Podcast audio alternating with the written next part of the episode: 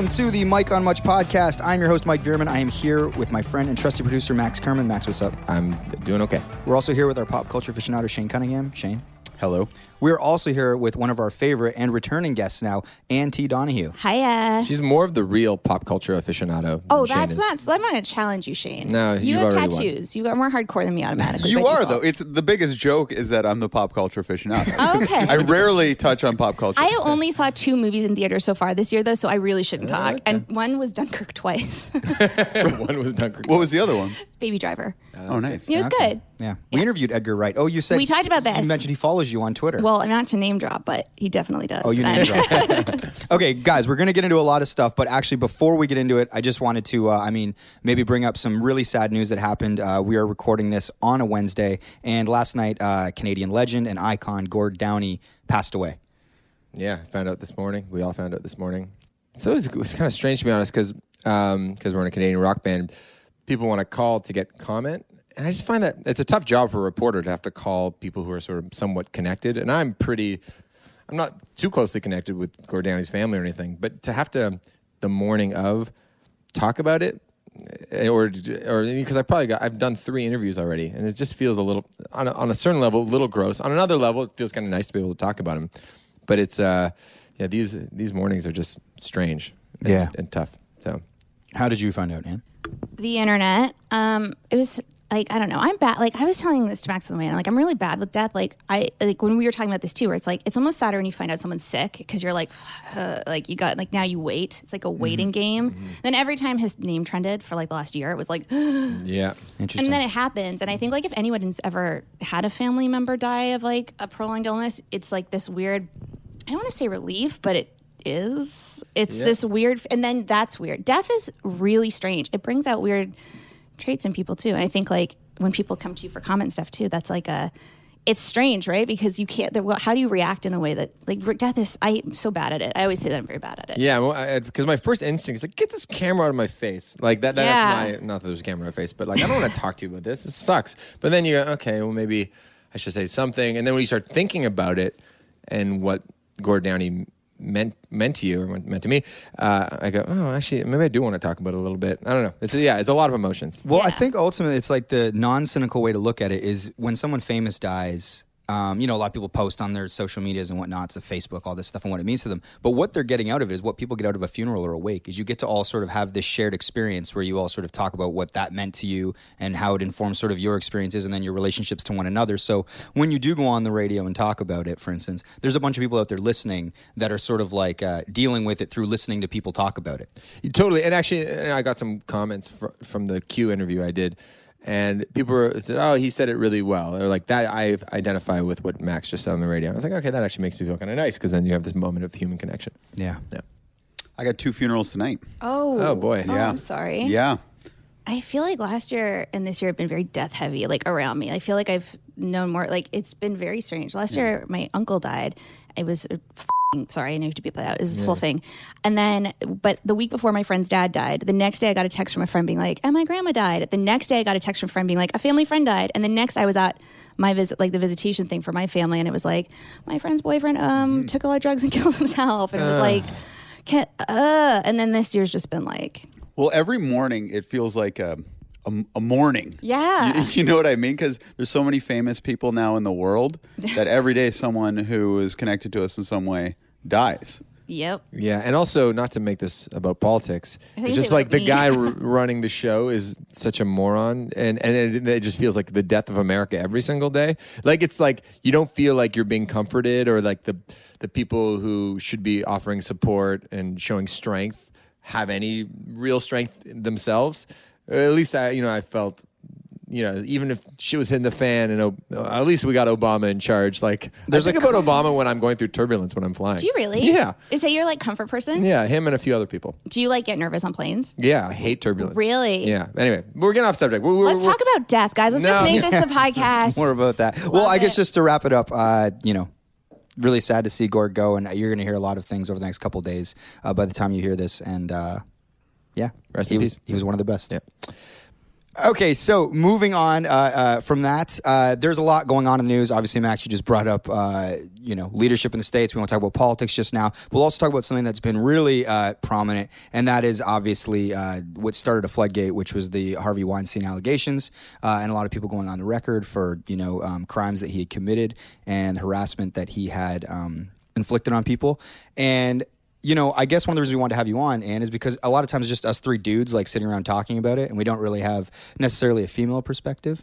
Um, so it's nice to have one. So you can also, I'm going to give a PSA on this podcast. You can say women, don't say females, because it may, it's like a thing. Because men on the alt, like on the right side will say females, and it's almost like a combative feeling now. Oh, so say just say ah, I women. okay, good to Or know. yeah, just like now I know that you. I'm just like a little fun PSA for the pod. That no, we're here. It's And a- how Yeah. conscious of it should we be? Like, I call myself Shaney Boy. I call, That's fine. You- but calling a girl a girl, like a woman a girl, how bad is that? I mean, who is the woman that you're calling a girl? Like, is it a stranger? Uh, s sometimes I'll be like, oh, I bumped into this girl today. Oh, and- I mean, like, I personally wouldn't be like, how dare you? I think, like, you have to be conscious when you're introducing someone or talking about a person because sometimes they also might not identify with a gender.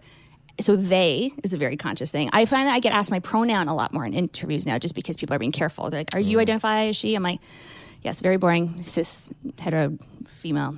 Sorry that I don't have anything else to add to that. But yeah, you can say girl. Like, I mean, if you're not talking about like I don't know if you're not like Hillary Clinton walks by, this girl walked by, be like, well, that's Hillary Clinton. Like, Yeah, we're all having a fun gender chat today, guys. yeah, we're here to learn. yeah. I love it. That's why I like coming here. If I was weirded out, I wouldn't come. Well, one of the things that happened sort of shortly after uh, the Harvey allegations came out was that you went on Twitter and you asked uh, people to share their Harvey Weinstein experiences, That's true.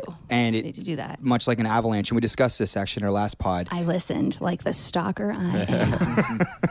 you had this sort of uh, overwhelming outpouring of experiences. Uh, so I guess my question would be like, what led you to sort of do that? What was the the light bulb that went off for like, you know, I want to know more? And then what did it feel like to have that kind of outpouring? I mean, okay, so the thing about when I tweet, usually I don't think when I say like if you go through my feed, you'll be she talks about wearing a sweatsuit a lot, and now she's also like complaining about this, but she's like really psyched to see Harry Styles in Dunkirk. So it was one of those things where like I was reading that Harvey Weinstein op-ed. It sounded so familiar because I mean, and I remember like last time I was on here, I told you guys about that priest. So like obviously, like I by seventeen, I was very used to being sexually harassed and um, groped and whatever. But it was that abuse of power that I found was the parallel between like the OPED and the Harvey Weinstein experiences and what I went through as a co-op student.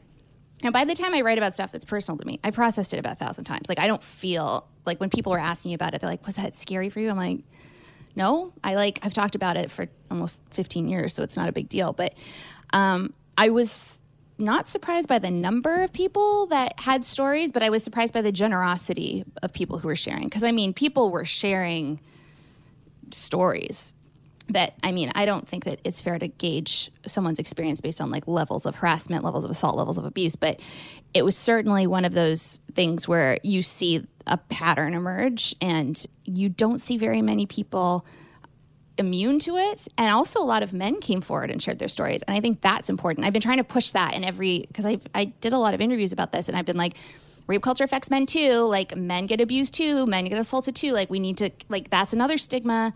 So yeah and then everyone and, and their mom came out. And i didn't do any tv because it made me feel weird. Kind of probably how you felt about the grief thing where i'm like i don't this isn't mine. Like other people have done like i asked a question.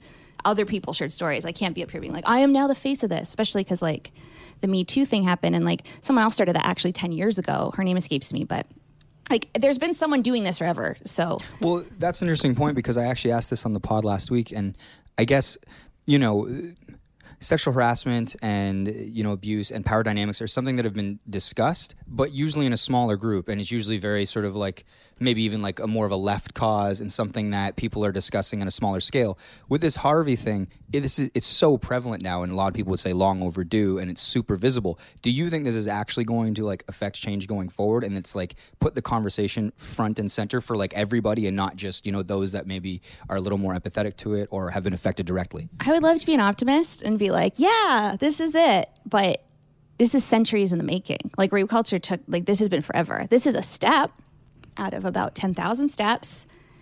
discourse is important, but now we need to see legislation. Now we need to see consequences. Now we need to see um, how how are we tr- like teaching young boys and young girls about this kind of stuff.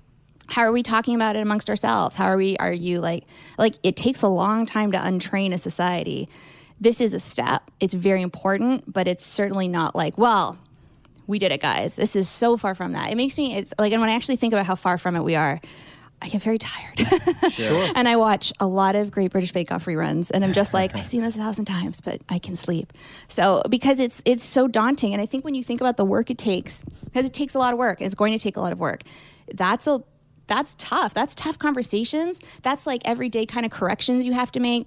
That's checking yourself for internalized misogyny. You have erased the whole myth of male masculinity. You have to erase like the idea that like victims are asking for it what did they wear what, and like and that's it's prevalent. It's everywhere. It's all the time. It's like i'm sure each of you have witnessed it and like ex- maybe experienced it even and been like now oh my god going over it.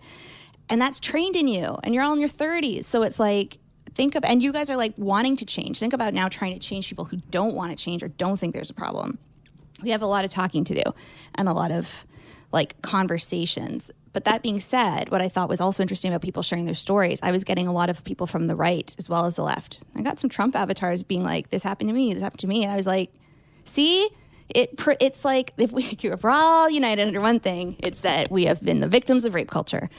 What a fun great time that is. And you have to, I always have to make a joke out of everything. Otherwise, I implode. So here we are today. So, okay, there's two things that stuck out to me when you just said. One is there, there needs to be a cultural shift. And I think uh, hopefully this sort of thing changes the paradigm a little bit where people in the same way that like smoking I, I don't think it's as simple as smoking but but in, in the yeah. thing that just cultural attitudes have shifted over time right and i think that is a big part of it. And then you also pointed towards like legislation. And and yeah we were texting the other day about how like you're very solution oriented. And you're mm-hmm. like I, just, I just want to figure it out now. I just mm-hmm. want to find a solution. I want to figure it out. Mm-hmm. so it's like and I was thinking about that. It's like how you know what will it take to have a process or a pathway for victims to have a voice and to be heard that isn't a reporter running around trying desperately to get them to go on the record on something? Because it seems like that is a failure of the criminal justice system that women and and it's, there's complicated it's complicated there's layers but uh, what's it can, is there has there been conversations about legislative action or procedure to address this? Well, that's a good question. And also, like, you're right, because a really great piece I shared yesterday, I, I, think maybe it was on Facebook, maybe not on Twitter, but it was how, like, how many times do victims have to be the ones to speak? Like, we know, like, me too, like, hello, yeah, me too, hi, we've been there. Are we going to, like, do something now? Are we going to change anything? And I think I mean, there's tons of resources. Like Farrah Khan is this um, activist in Toronto who I adore, and she does amazing work with like sexual assault outreach and support and everything. And when you look in your communities, there's always people who have always been activists and they've always been working and they've always been on the ground floor. And that might not be for you. Like I'm personally not a protester. Like I don't go to protest, but you use your gifts, right? And I wrote something about this for Rookie a long time ago where it's like everybody has ways of helping and, ch- and inciting change.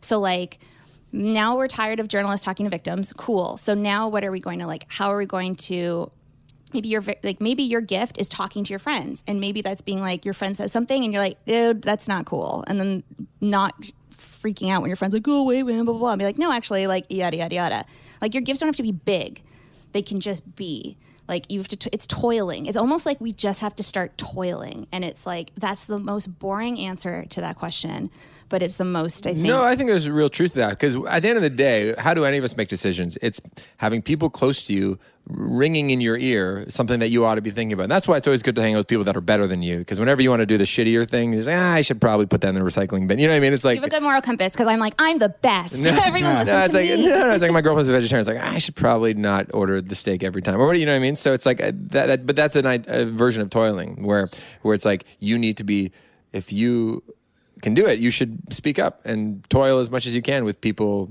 you know, in every facet of your life. Mm-hmm. Um, I think it's like it's just doing the work, and it sucks because you're going to be a buzzkill and you're going to feel like a buzzkill, but like. Sorry, yeah, like you know what's bigger buzzkill? Getting sexually assaulted. Yeah. That's a much bigger buzzkill. Yeah. Or like being afraid to walk to your car. I still make my friends walk me to my car, and vice versa. Like we still text, and we're in our thirties, being like, "Hey, like I'm home safe." It's, it's like how how how ingrained is that? Like that's insane when you think about it.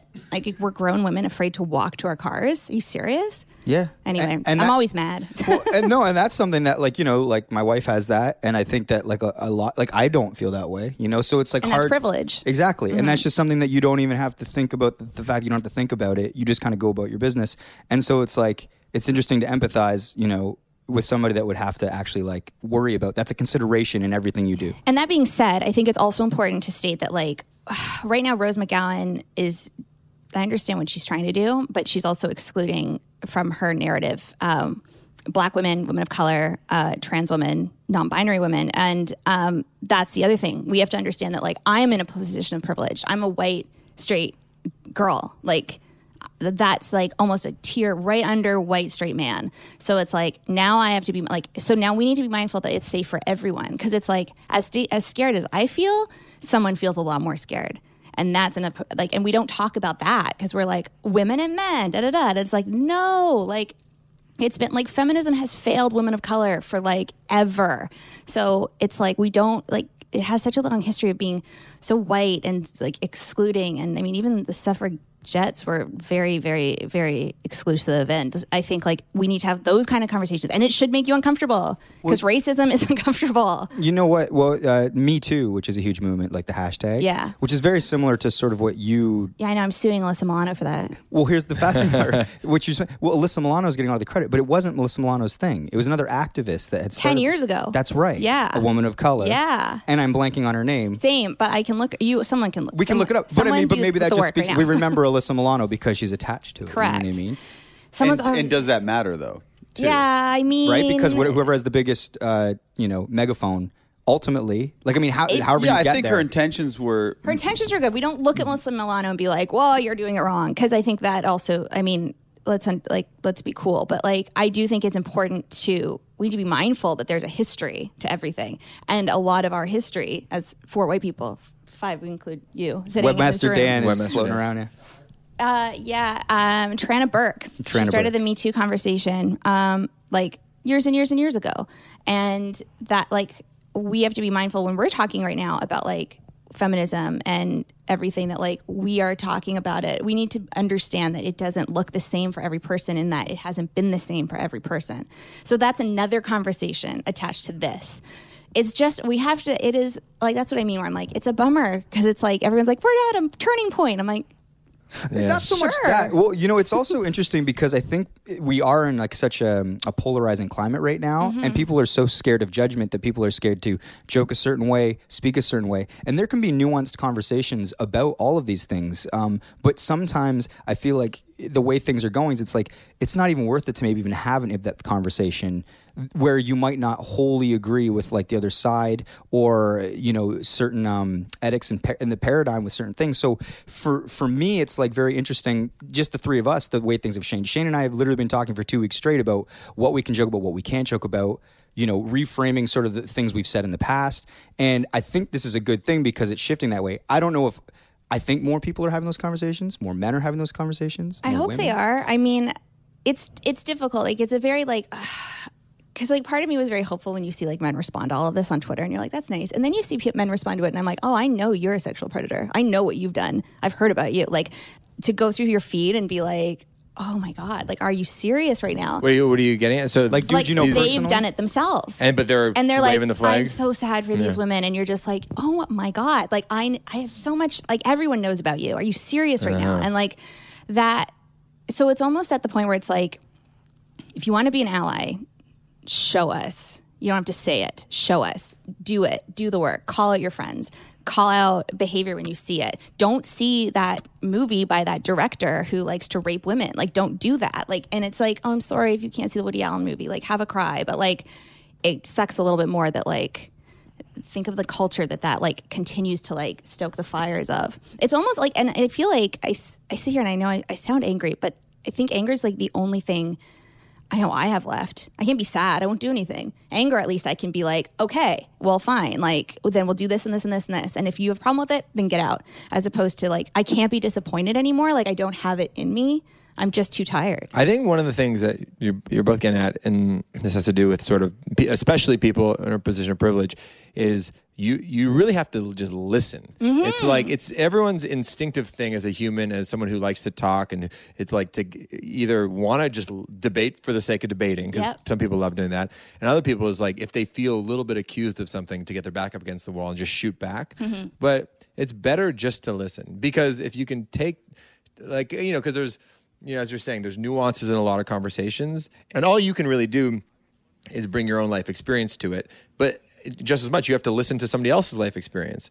Yeah. and so it's like nah, that'd be another thing. It's just like try not to like being defensive isn't particularly helpful especially if you're in a position of priv- priv- oh that's what i mean if you're in a position of privilege. It's not, not particularly helpful just listen Yeah. just listen listen and really sit with it and try not to come up with a, a counter well i got you here i got you here it's like no just listen See, that's like the net. Your that's like your very lovely, accessible approach, and me as the person that gets like the because you're like a dude on the internet, and I get like the other side of that, where men are like saying a lot of stuff to me. So now that but ha- no one's in a more, bigger position of privilege than me. Exactly. So but I have but you're saying it in like a very nice way that I'm Oh, like, sure. good. You're saying it like in a way that I think people will really resonate with because I almost feel like I'm almost sometimes I feel like I'm so angry that like I'm just I don't like I I just have run out of F's to give. Like where now I'll just be like, instead of saying it so succinctly like yourself, I'll be like, sit down and shut up and let me speak. And then like someone will be like, ah, or you're a bitch. And I'm like, yeah, well, tell me something I do not know and tell me something my great grandmother did not instill in me from Belfast. I think it's a rule of thumb. I try to keep this in mind in a, like in my daily life. It's like if you have the the the, the sort of strength to muster up like the energy to listen or to take the high or to give up your seat on the bus or like or let somebody like because you've got enough sleep and you have food in your belly and you have enough money in your bank account you you need to do that it is your responsibility as a fellow citizen to let the person who doesn't have it as easy uh, an opportunity to to vent and to be heard I, you know i think uh, yeah i think that's what we need to do I think that's just that's called like being a good citizen. Yo, totally. Yeah. that's you like just got to kind of like identify like, who's the person who's having a tougher time today and let them have a have a voice. It's very humanist and ultimately Christian, although you wouldn't. Hey, know man, there- that. there's some good stuff in that book. There's No, some I- shit I stuff in that agree, book I too. agree, but I'm just saying. Let's talk about religion. Are we gonna get into We'll go there next. It's like it's like 11 p.m. I We're love like, it. I'm All like- right, we figured it out. I really love to bring like the anger and like I try not to be too angry though. Like that, you're right. You're right though. That's the thing. I'm also privileged. I'm privileged. So like But I like you would take the high road if I like to think if you're listening Yes. to somebody in Oh a, my God. no in, in Yeah. that was in a like a slightly less like a lower rung of p- privilege than or you. like I'm not going to tell someone who's gone through something different, whose experiences have been different, who like who are like I struggle with this, and I'm not going to be like, well, mm, but I struggle. It's like no, no, no. Yeah, you're right. You have like you're hundred percent correct. Everyone, listen to what Max is saying. He's correct. And is- And I am. If you want a pep talk where you think I might hit you, that's me. To come to me. that's my approach with my friends.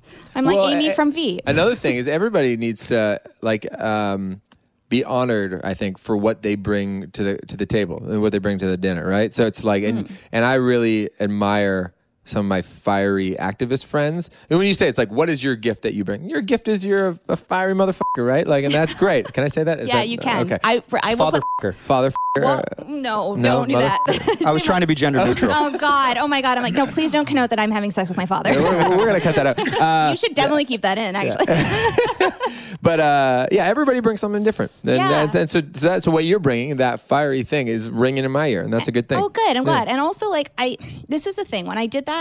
When I sent that tweet, it was a question. Everyone else made it something big. So for me, what matters to me is representation for everyone that spoke up. So like, okay. So at like I think I've got maybe six to seven thousand replies now on that mother father. The mother, the mother, father, the mother father. Um, and so it's like, okay, well, as wonderful as it is that people think what I did is cool, like and whatever is a t- like it really just was a tweet. My priority now, as a person who posed that question, well, what am I going to do now? I'm not just going to pose the question and leave all those people. Mm-hmm. So now we're okay. Well, then I will assist in working to bring forth change. And if like anyone has a problem with that, I mean, I'm very loud and scary. Or in the words of Sachi Cool, who once said to me when I said, she said she wasn't fun. And I said, I have fun with you. And she's like, you're not fun. I'm like, oh, you're right. I'm not fun. Okay, last last thing. Can This- we just talk for like three hours? Because this is fun. Oh, yeah, Just this, is moving. great. There's probably not an answer to this question, but it's more of like a curb enthusiasm kind of observation. Love it. Because because I had the same feeling when I saw these guys. Not not not, not that necessarily guys that have uh, committed abuse themselves, but just the the reaction. It's like this big sort of public post about I'm gonna do better, and the cynical part of me goes, ah, st- like you're just self serving and like trying to be this. This guy that like yeah, and that kind of is obnoxious or That's I how I to me. feel. Okay, so so what is there? Okay, so we already know what to do, and that's sort of like to, to jostle and to Yeah. to, to assert yourself when you're amongst your friends. Is, is it necessary, or should or should we be posting something on the mic on much saying we are we, we stand with women? Please stop doing that. You didn't do that, which I love no, you for all. Like, thank you, Amen, Baby Jesus, Christian, whatever. Um, you guys did, I thought, a very good job because you were well. You retweeted me, which is very nice, but you like have always been quite generous in sharing other people's words because I feel like if someone can say it better and has said it better, just just retweet what That's they a good idea. That's a good rule of thumb for the internet. Yeah, like like why that. would I like I hate when somebody like does like like just let elevate other voices. Like you have the platform, that's your that could be your gift. You have more gifts. Everyone No, that's gifts. one of the gifts. That's actually a great piece of advice. It's I am just great like elevate other advice. people who are playing a more substantial role and will say it better than you anyway. right? Like why would I start like t- talking about like a trans person's experience? How dare I? Like why wouldn't I will just share an activist's work? Like who am I to do that? That's a, that's that that sits a thousand times better with me. That's a great idea. That's a good lesson for us all. It that- is. yeah. Because like- I just get so I don't it's so eye rolly when you see some guy like you clearly spent fucking three hours just like trying to craft this. Fucking, It's like, literally I can't do Winston the Churchill monologue. It's like get the f- out of here. I like sat at my computer just doing like a hand job motion in the air at the laptop reading through people's things being like I know about you I know no you're definitely the worst and like Uh-huh. just uh, like unfollow unfollow Mm-hmm. unfollow it's fine it's like it is what it is What are your thoughts on um, people? Because a lot of people with Me Too are sharing their experiences, but then Yeah. they don't name names. Yeah. And there's sort of been this polarizing thing where people are like, well, say the name if you're going to come out and say it. And obviously, it's everybody's personal decision. Yeah. What are your thoughts on that? I think sharing is your personal decision because also like I'm not going to force someone to cope in a way that isn't helpful to them. I don't know what like it's not gonna. I mean, the guy who harassed me at the radio station used a fake name at the radio station. I don't even know what his real name is. How insane is that? Wow. Like, so I couldn't out him if I tried. But I mean, some people cope by not sharing, and I tried to make that very clear. I'm like, if you don't feel comfortable sharing, I read that, yeah. Please don't feel like you have to because everybody's mental health is very different. Everybody's experiences are very different. Everybody is the product and the sum of their parts and their histories. And if you have coped best by telling maybe a close friend or keeping it to yourself, but knowing that you have dealt with it,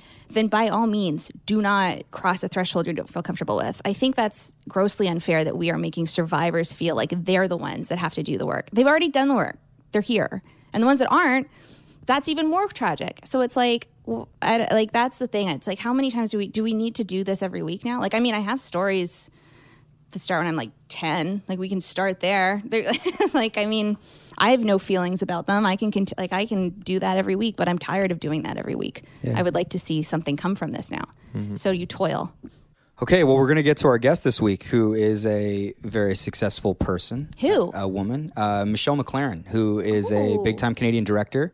She's uh, just recently, most recently, uh, executive produced and directed The Deuce, which is out. She did the first uh, episode and the finale, which we talk about. She directed episodes of The X Files, episodes of Game of Thrones. Um, she's from the West Coast. We talk a lot about her upbringing. We talk a lot about how she broke into the industry, starting as a production assistant, you know, working in wardrobe, doing everything she could to sort of make her way up, working commercials, and then finally get her shot directing an episode of The X Files uh, back in the day. And now she's uh, she's killing it. So she was here to talk about that show, The Deuce, which is David Simon's show. Are you a huge Wire fan, Maxie?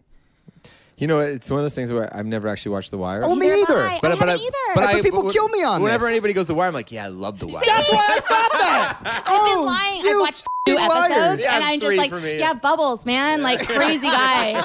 And You they're like, convinced me, and so I felt the guilt of never watching it or finding the time. What Yeah, if we Baltimore, it's watched so it- gritty. What if we watched it? Like, not maybe together. Our, I know our schedules are crazy, but if we started watching it all independently and then, like, Had a group chat Had a about it and then group talked chat. about it on the pod. Would that be I'm cool? That could be cool. Okay. Shane's like, I hate this I've girl. seen The Wire. Yeah. Okay. the one guy's not saying anything. He's like, yeah, I saw it. You Yeah, I'm posers. good. Yeah, I'm It's busy. an awesome show. Can we do this? I'm down. Because last time I tried to start it, I had the worst flu of life, and so it just reminds me of like having a fever. So Mm. I think though, if I'm like forced to do this, It's like a book club, but for Book club, TV, yeah. wire club, Wire Club. I can do this. I can. I am up for. If we say it now, I'm being held accountable. That's why I always write about alcoholism and stuff because I can't jump off the wagon if I'm like held accountable. So now here I am, held accountable. Okay, let's do it.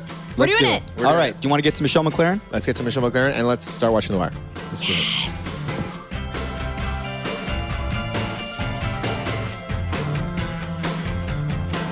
Had Edgar Wright on. Uh, Oh wow! Great Oh, I love director. him. He's awesome. yeah.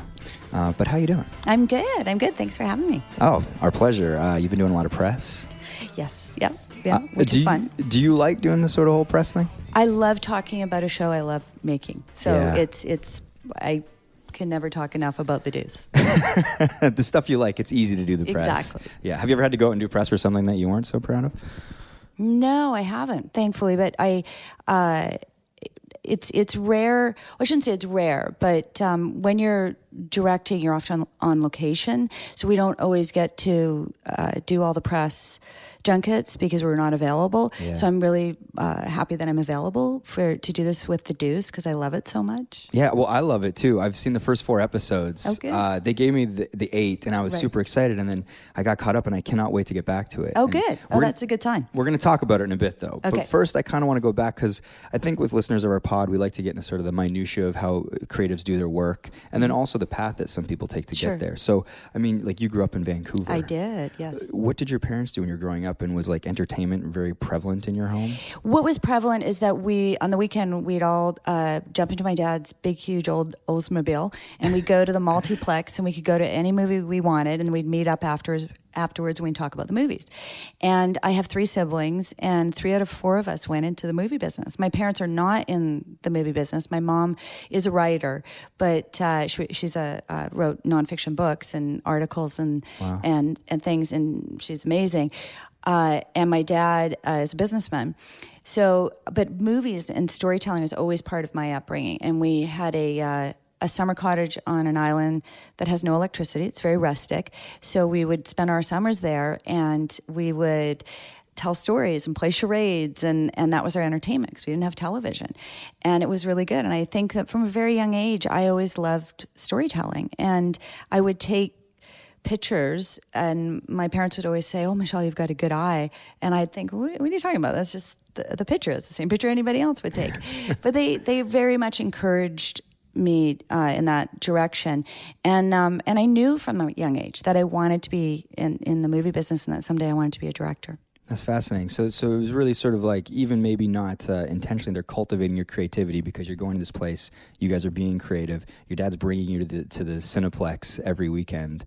Would you and your siblings always go to different movies, or would you? sometimes we go to the same movies and sometimes we go to different movies and we'd always we'd always hang around afterwards and, and discuss them my my brother is incredibly creative he's he's an agent he's the head of feature literary for ICM and uh, and he's one of my agents and he's inc- he's he's very helpful and instrumental in what I do. I, I there's many occasions where I've called him up at eleven o'clock at night and said, "I'm bringing a scene over to your house. Something's not working. I want you guys to take a look at it." Right. And he and his wife would sit down and go, "Well, you know," and give me thoughts and ideas. And he'd do the same with scripts. And it, it's it's really very very collaborative. My younger sister, uh, she was a production coordinator, and uh, she's a mother of four now, and uh, and builds and designs houses. I mean, she's super creative, and um, and my older sister's a veterinarian ophthalmologist who would say she's very scientific and not creative, but she is.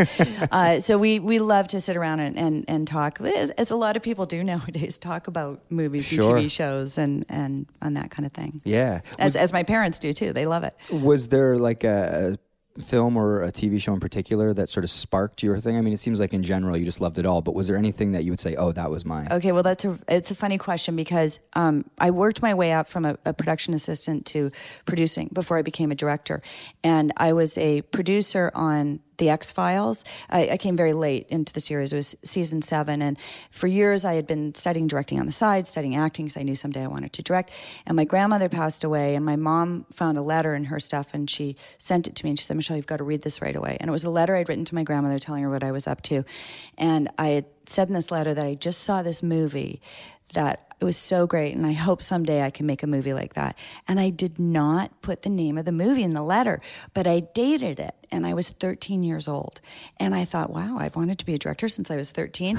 I better go ask the producers if I can direct. And and I was very fortunate that uh, I went to the producers and and I've been training for this for a long time and I asked them if I could direct and they said yes and the first episode I directed was written by a man named Vince Gilligan. Yeah. And the first thing Vince directed uh, I, I produced because it was on the X Files. But I and I did go back to and looked at the movies that came out in when I was 13 and I don't know what movie I was talking about. And the only thing I can think is because the letter is to my grandmother, it must have been X-rated or something, so I didn't put the title in it. I don't know. um, so I can't say that there's anyone in particular, but there's there's certain filmmakers that have been a huge influence on me. I love Sergio Leone movies. I really love Once Upon a Time in the West. That okay. is that's a huge influence. Um, I love Martin, Martin Scorsese movies and uh, I, David Cronenberg was a great sure. Canadian director. Norman Jewison's another great Canadian director. Uh, there's there's a lot of wonderful filmmakers who I, have studied and, and, and, and, so many more than I'm than I'm than I'm mentioning. Um, Billy Friedkin. I mean, there's there's the, you know it's it's endless, and I feel really.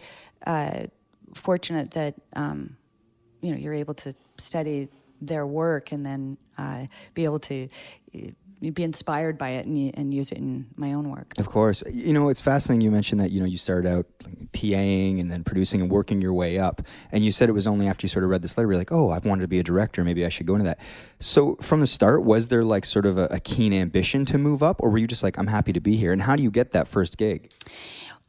I okay. Not the directing, all, but into the industry. Right. Yeah. No. All good questions. Uh, so I went to Queens and I majored in film, and when I graduated, I, I traveled for a bit, and then I wanted to get a job in the movie business, but I, I didn't know how to do that. Yeah. So I went and I got a list of all the film companies and commercial house companies in Vancouver.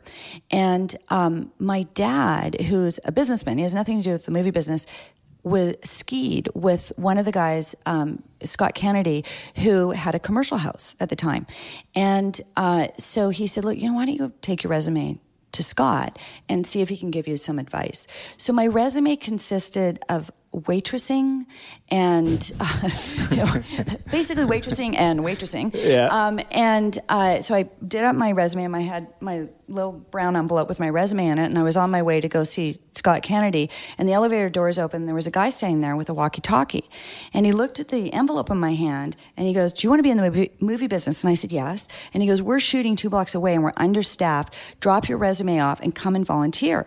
I said, "Okay." So I dropped my resume off, said hi to Scott went down two blocks, volunteered, which was for Scott's company. And um, I worked that day for free, and I worked for that company for two years. And that was the only day I worked for free. And it, it, I was very, very fortunate. But it, and that makes it sound like it was really easy. It wasn't easy. What what I realized very quickly is you have to be willing to work really hard and do anything that is needed, and really have your eyes open to what is needed. Where is there a void, and where can I fill it? And I was holding a stop sign in the pouring rain for 14 hours straight. I was sweeping up cigarette butts and pouring coffee. I didn't care what I did. I just wanted to be on a film set, and I learned so much in in uh, well, I'm always learning on a, on a film set, in that in those two years with them with Scott's company, I I was a PA. I worked in locations. I was an AD. I, w- I ended up unit managing. I would work in every single department that would allow me and just fill whatever void was needed. And this was in commercials. So commercials are they're very short and they're quick. And so there was a, a, a, great variety. I was really fortunate with that. And then there was an AD I worked with, and he said, "Michelle, will you come and be a, a second AD on a movie I'm doing, a really low budget movie. And I said, Well, I've never done that before. And he goes, You know, don't worry, I'll, I'll teach you how to do it. And I was doing that movie, and the let's just say there was some voids in other areas uh, of the movie, and um, Like in other departments? and other, in other the, perhaps the the production managing department, and um, and so I just helped as. Fill that in because I had been had some, now had some unit managing experience with the commercials, and the producers said to me on the next movie that they were doing again very low budget. This is years ago. They said, "Will you production manage it?" And I had no idea what I was doing. Yeah, And what I do those said- titles mean? You know, yeah, it's just like, it's okay. I'm thinking, uh, I said, oh, where are you shooting it? And they said, well, it's a western, and we're shooting it on this ranch outside of Calgary. And I thought, okay, great. It's no, it's out in the middle of nowhere. Maybe if I mess it up, nobody's going to know. so I said yes. Um, but it's it's been it's been. I'm, I'm making it sound like I I had a lot of luck, which I've had. I've had a lot of luck, and it and it takes a lot of luck, but it also takes a lot of really hard work and and and dedication, and um, and being willing to do whatever job is presented to you. And then you get to a point where you start thinking about, okay. I've exposed myself to all these different parts of the business. What is it I want to focus on? What is it that I want to do? And I I realized that I really wanted to direct. I wanted to be uh, part of the storytelling process and be very creatively involved. And uh, the I wish I was a writer as well. I have written. I'm a member of the D, of the WGA, and but I I'm I don't have the discipline to write. It's very hard for me to sit down and write, and I'm so fortunate to work with such brilliant writers. I, I have the discipline to sit down and shot list for 12 hours straight. Yeah. Why why I, I can do one and not the other, I, do, I don't know.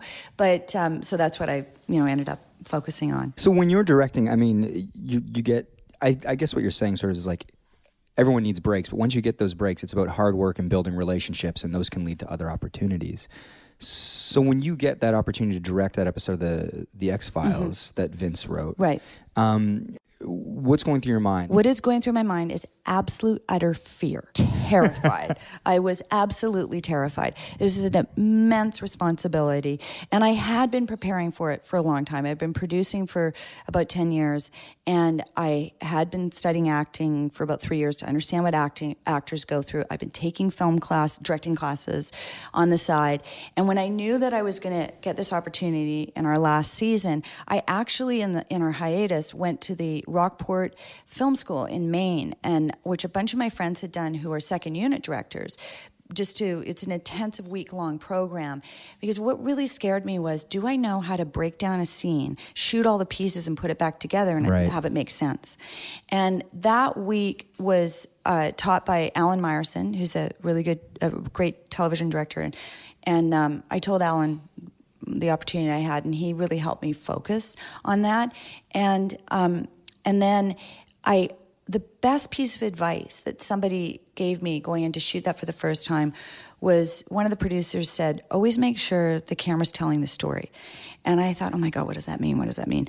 And I I really spent a lot of time in trying to understand and learn what that means and always making sure the camera's telling the story. Because as the director as one of the people because you're collaborating with your cinematographer who is deciding where you're going to put the camera what what the lenses you're going to use that is uh, manipulating. And manipulating is a, a i don't love using that word but that you are uh, directing the point of view of the story that you are telling. And you always want your camera to be telling the, ser- the story and evoking the emotion that you want to do in that particular moment. And so those are choices that you are making not only when you're shooting, but also in the editing room as well. Well, functionally, I mean, like, I guess, how do you ensure everyone from, you know, the showrunner, the writers, the actors, and of course yourself, like, all have a cohesive vision going in? Is it a matter of trust, or is it sort of everything being discussed right down to maybe the inflection of a word of dialogue?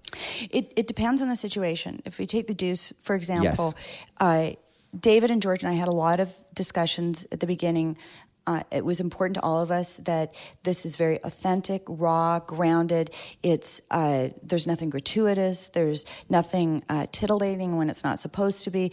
It's it's that we wanted to do an honest, real portrayal of of this world, and now we are building a world, and we're, we're building a world that existed in in 1971. So we're recreating a world. So we did a, a ton of research, and I put together a visual lookbook for how I saw the show. And of, and of course, I showed it to these guys, and I talked to David and George about and Nina about the, the details of this, and then uh, talked to our production designer Beth. Mickle, who also brought images to this look, and to Pepe, our cinematographer, and Anna Terraza, our costume designer, and we all contributed to this look and and it evolved into what the style and the tone of the show was going to be. So we knew what every prop every piece of wardrobe every location uh, was part of this look that we were putting together this tone this style. And um, going into it we had a very strong visual representation of what we wanted the show to be. When you're shooting everything changes. You know, Right, they- yeah, they- yeah, yeah, yeah. You know, there's never enough time and money, and and things pop up we, that are unexpected. We we showed up in on on 30th in in downtown Manhattan one night, and it's supposed to be 1971. And earlier in the day, there'd been a gas leak, and the streets full of uh, 2015 gas trucks, and you're like, oh my god, you know. And so we have to rethink, and you know, how are we going to do this? And we had we had what we called blocking trucks. We had these big trucks from 1971 that we would use in these kind of emergencies To, like, hide to hide modern things. looking things? Exactly. Sure. But we had to change our ang- angles. We had to rewire some of the lights. We had to uh, use a little CG. So it was a combination of things. And when I got to the uh, editing room and, and I was sat down to watch the first cut, I thought, wow, I wonder in all this craziness, were we able to pull this off? You know, does it still look like our lookbook? And I watched the cut and I pulled out the lookbook and I thought, yeah, yeah, we were. I mean, we didn't get everything we wanted, but but we we had the feeling and the tone and and and this and the look that we wanted, the details, the authenticity, and that's the collaboration with an amazing production designer Beth Mickle and her team, and an amazing cinematographer Pepe and Anna Terraza, our costume designer, and the the cast. The cast were just so bold and brave, and they went for it. And it's it's it's an incredible collaboration that all starts with a brilliant script. You know, David Simon, George Pelecanos, and and wonderful supportive producers like Nina Noble. That's you know when when all that comes together, that's magic. Are you able to, because you directed the first episode and then the finale, is it easy to walk away and then come back at the finale and still feel like you're in the groove and in the, the swing? And, It's it's. Um, I mean, obviously, I had watched all the episodes, and uh, and and they were wonderful in keeping me in, in involved in what's happening and, and the and the process and everything. So I came into the finale.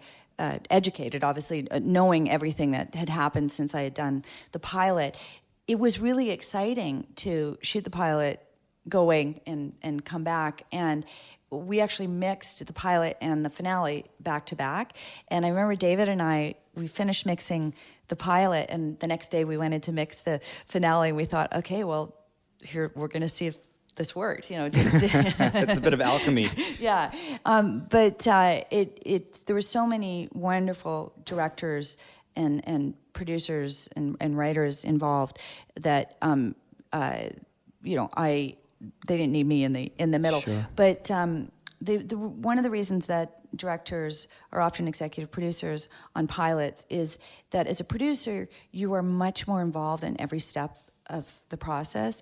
And most most producers want the direct the pilot director to be involved all the way through. And I, i'm talking about all the post process Yep. and um and these guys were wonderful are wonderful collaborators. So i was involved in in in, in both the pilot and the finale and in every step of the process. And that was that was great Very cool. Well, lastly, as we wrap up here, I wanted to ask: uh, Is there a dream project or story out there, you know, that say there was no limitations uh, that you have always wanted to make? okay well that's a dream being able to make something that has no limitations that in of itself, that's the story. Yeah. Uh, there, there's a there's a lot of projects that I would love to do. I have, um, I have a company that has a lot of uh, both television and feature projects in development. Uh, Vince Gilligan and I are um, adapting a book, uh, "The Raven: The Untold Story of the Jim of the Reverend Jim Jones," and we're doing a mini series with HBO on that. Vince is writing it. I'm directing it. super excited. Very cool. about that. Very cool. Um, I have I'm uh, uh, developing a project at TriStar called The Nightingale. It's a, a feature adaptation of Kristin Hannah's book, The Nightingale, which I'm very excited about. And uh, I have uh, a project that's a um, development from a book called Snatched, which we're going to change the title because that movie that came out recently. Um, and uh, I have a, a number of um, original ideas, both TV and, and feature that are, are in development. I I love being part of things that are from the ground up. I love television. I would love to do more pilots, and um, so there's there's a lot of worlds I would like to explore. But I really like what you said. Is there is there something that I would like without limitations? Yes, everything without limitations. Well, thank you so much for your time. Thank you for having me. It's nice to talk to you. Welcome to the dessert. Uh, we are joined, or he's still here in the studio, our friend and pop culture aficionado, Shane Cunningham. Shane, what is going on? Hey, so I wanted to talk about the new season of Curb Your Enthusiasm. Me too. but I was talking to uh, my friend Mark Myers on the phone recently, and he brought up uh, something very interesting that I'd like to address. He was talking about the Harvey Weinstein episode from last week, and he wanted to know why I kind of just literally said nothing during that entire discussion. Because Mark's like, oh, it'd be interesting to hear your unique perspective on all this. So I told Mark that I, in fact, did talk about it, but everything I said was edited out, and there was a reason behind it. And the reason is when I chimed in to talk about Harvey, instead of actually talking about Harvey, I tried to focus on the next big salacious Hollywood scandal that I thought would surface, or in this case, I guess resurface, because I was talking about the 2014 case with uh, X Men director Bryan Singer, where someone accused him of drugging and raping a 15 year old boy. And there was also a story uh, in that same article where he was accused of filming nude underage boys uh, during the filming of his other film he directed called Apt Pupil. Yeah, he wanted the actors to appear nude in the showers, but they were underage. And it was unnecessary to the movie, it didn't serve any purpose. So that was an article I think it would be good if we shined a light on, I thought at the time. When we listened to the playback of that tape, it seemed like I brought it up a little too cavalier. And it was almost as if I cared more about either breaking the story or being the one to predict what the next big story to break would be. The other reason was we weren't sure if I got all the facts right on the case. And the last thing we wanted to be was irresponsible media. So I discussed with you, Mike, I'm looking at. Yep. And we decided that I would talk about it on this dessert after I did maybe a little bit more research and could talk about maybe in a more serious manner. Sure. So here we are today. Uh, the problem is, when I was Googling it and researching, I found that the man who accused Bryan Singer, his name's Michael Egan, he was actually sentenced to two years for investment fraud. And his own lawyer, who was representing him in the Bryan Singer case, said that the sexual allegations against Bryan were false claims. So that kind of reframed the way I thought about this person. And maybe this is an incorrect way to feel, but I thought maybe this person's character wasn't that good to be uh, to be basically I didn't want a witch hunt going against Bryan Singer unnecessarily if the person I didn't believe. Sure, if the accuser was uh, not very credible. Yeah, and I'm also told that I can't say the word witch hunt. My uh, my wife told me that that's an incorrect term too, but I don't know a better way to frame it. So hopefully everyone out there knows what I mean. You do not have anything against witches. They are allowed to practice. I like witches, okay? and that's what I want mainly to be the takeaway from today. but, but anyway, we Anne was here up the top. I Yep. sat in for that. I remained again largely silent for that. Afterwards, I asked Anne because I had a question running through my mind, which is: Is everyone who's accused are they guilty, or should society view them as guilty? And is everyone who's exonerated should society view them as innocent? And that's something I was struggling with, whether to even bring this up right now. Yeah. And Anne's told me that in cases of sexual assault, typically where there's smoke, there's fire, and that in the facts that are presented in this case, she would have no problem never seeing another Bryan Singer film again in her life. Although I'm not as black and white as Anne in my views, typically I think the right answer is somewhere in the middle. In this case, I think that it is warranted given, you know, I am pop culture.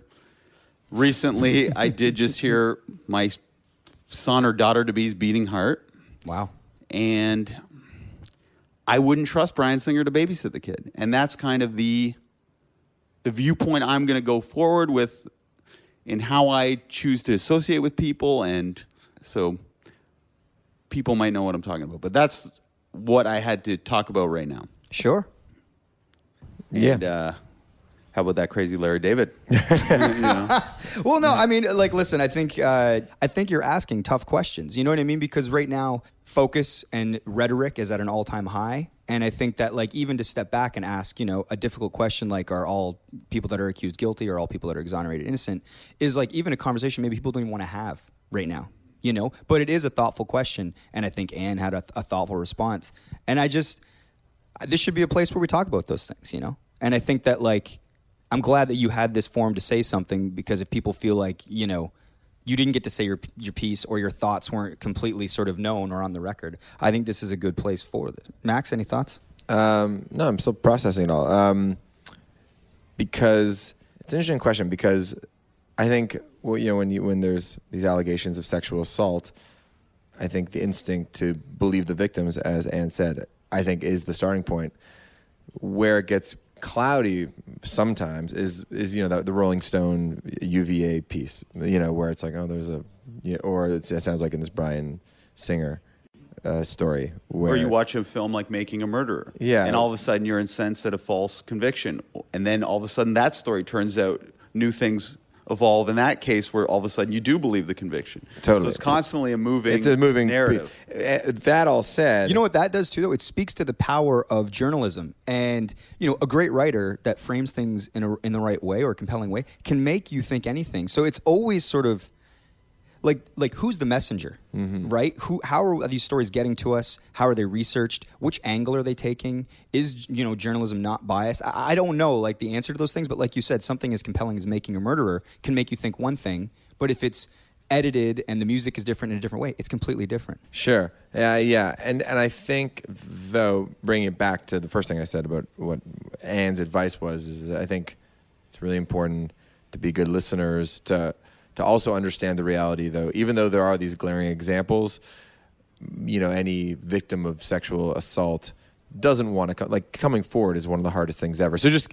always sort of keeping that in the in the back of your mind or in the front of your mind i should say is that the reality is that most victims don't even get hurt to begin with. So as a starting place um, i think that's a really you know yeah it's, course, it's but one thing that runs through my mind is incentive, right? In in most cases, why would anyone falsely accuse anyone unless maybe they had some financial incentive in mind? Which with famous people, you know, sometimes that might happen. And Anne's advice was, in most cases, that's that's not actually true. It's when there's smoke, there's fire, and these people are using. These people in power with money are using their incentive, which is that they feel like they're more likely to get away with it. get away with it. Yeah, yeah. So next uh, item up for dessert is uh, I want to talk about is the head coverage issue in Quebec. Go. head cover. You I, know I the, have the no idea. I totally You- you- missed you- it. You know the uh, the head covering with the birack. Oh, I- the- wha- the hijabs or yeah, but they're not called hijab. What are they called? Uh, It took me a month to research this. Like, I can't can't throw me a new topic. That's it that's all that's our episode thank you so much for listening Thank you so much to Anne T. Donahue. Again, follow her on Twitter at Anne T. Donahue. And uh, you can follow the pod, of Mike on Much, on Instagram and Twitter. Subscribe in iTunes. Leave a comment. We'd love to hear what you said uh, or what you think. The artwork is provided by Jenna Gregory at jennasdoodles.com. Tara Paquette puts it all together. Huge thanks to Webmaster Dan, everybody here at uh, Bell Media for uh, supporting the show. the michael much podcast is produced by max kerman i'm your host mike Veerman. see you next week if we don't die on the weekend